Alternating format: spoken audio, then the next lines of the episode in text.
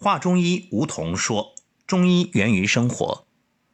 从本期开始，我们来谈谈脏腑之间的关系。人体以五脏为中心，六腑相配合，以气血、精、津、液为物质基础，通过经络使脏与脏、脏与腑、腑与腑密切联系，外连五官、九窍。”四肢百骸构成了一个统一的有机整体，这就是五脏一体观。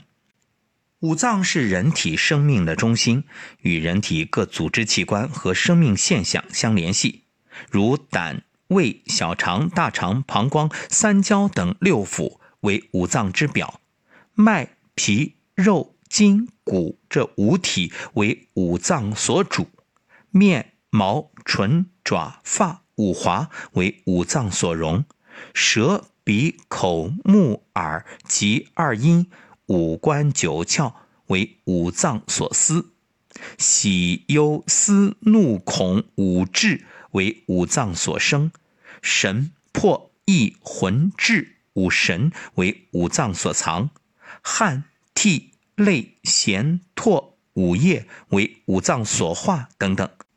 它们又与五脏一起分属五行，并按照五行生克制化、称五胜负及五行互藏的规律而运动变化。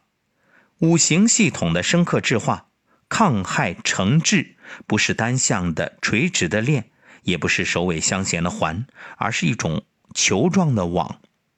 五行之间是一种复杂的网络状态。因此，五脏的生克制化、抗害成治是一个复杂的立体网络结构。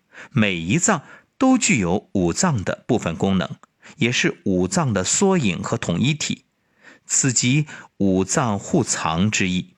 故曰：凡五脏之气，必互相灌溉，故各五脏之中，必各兼五气。在研究各脏腑生理功能的基础上，还必须研究整体活动中脏腑机能活动的调节机制和规律。换句话说，必须从脏腑之间相互关系来研究整体的生命活动。这对于认识人体生命活动规律和疾病的病理变化以及辨证论治有重要意义。脏腑之间相互关系的主要内容包括五脏系统的同位联系。也就是五脏与六腑、肢体、官窍等联系，还有五脏生克制化关系、五脏互藏规律以及五脏四象阴阳关系等。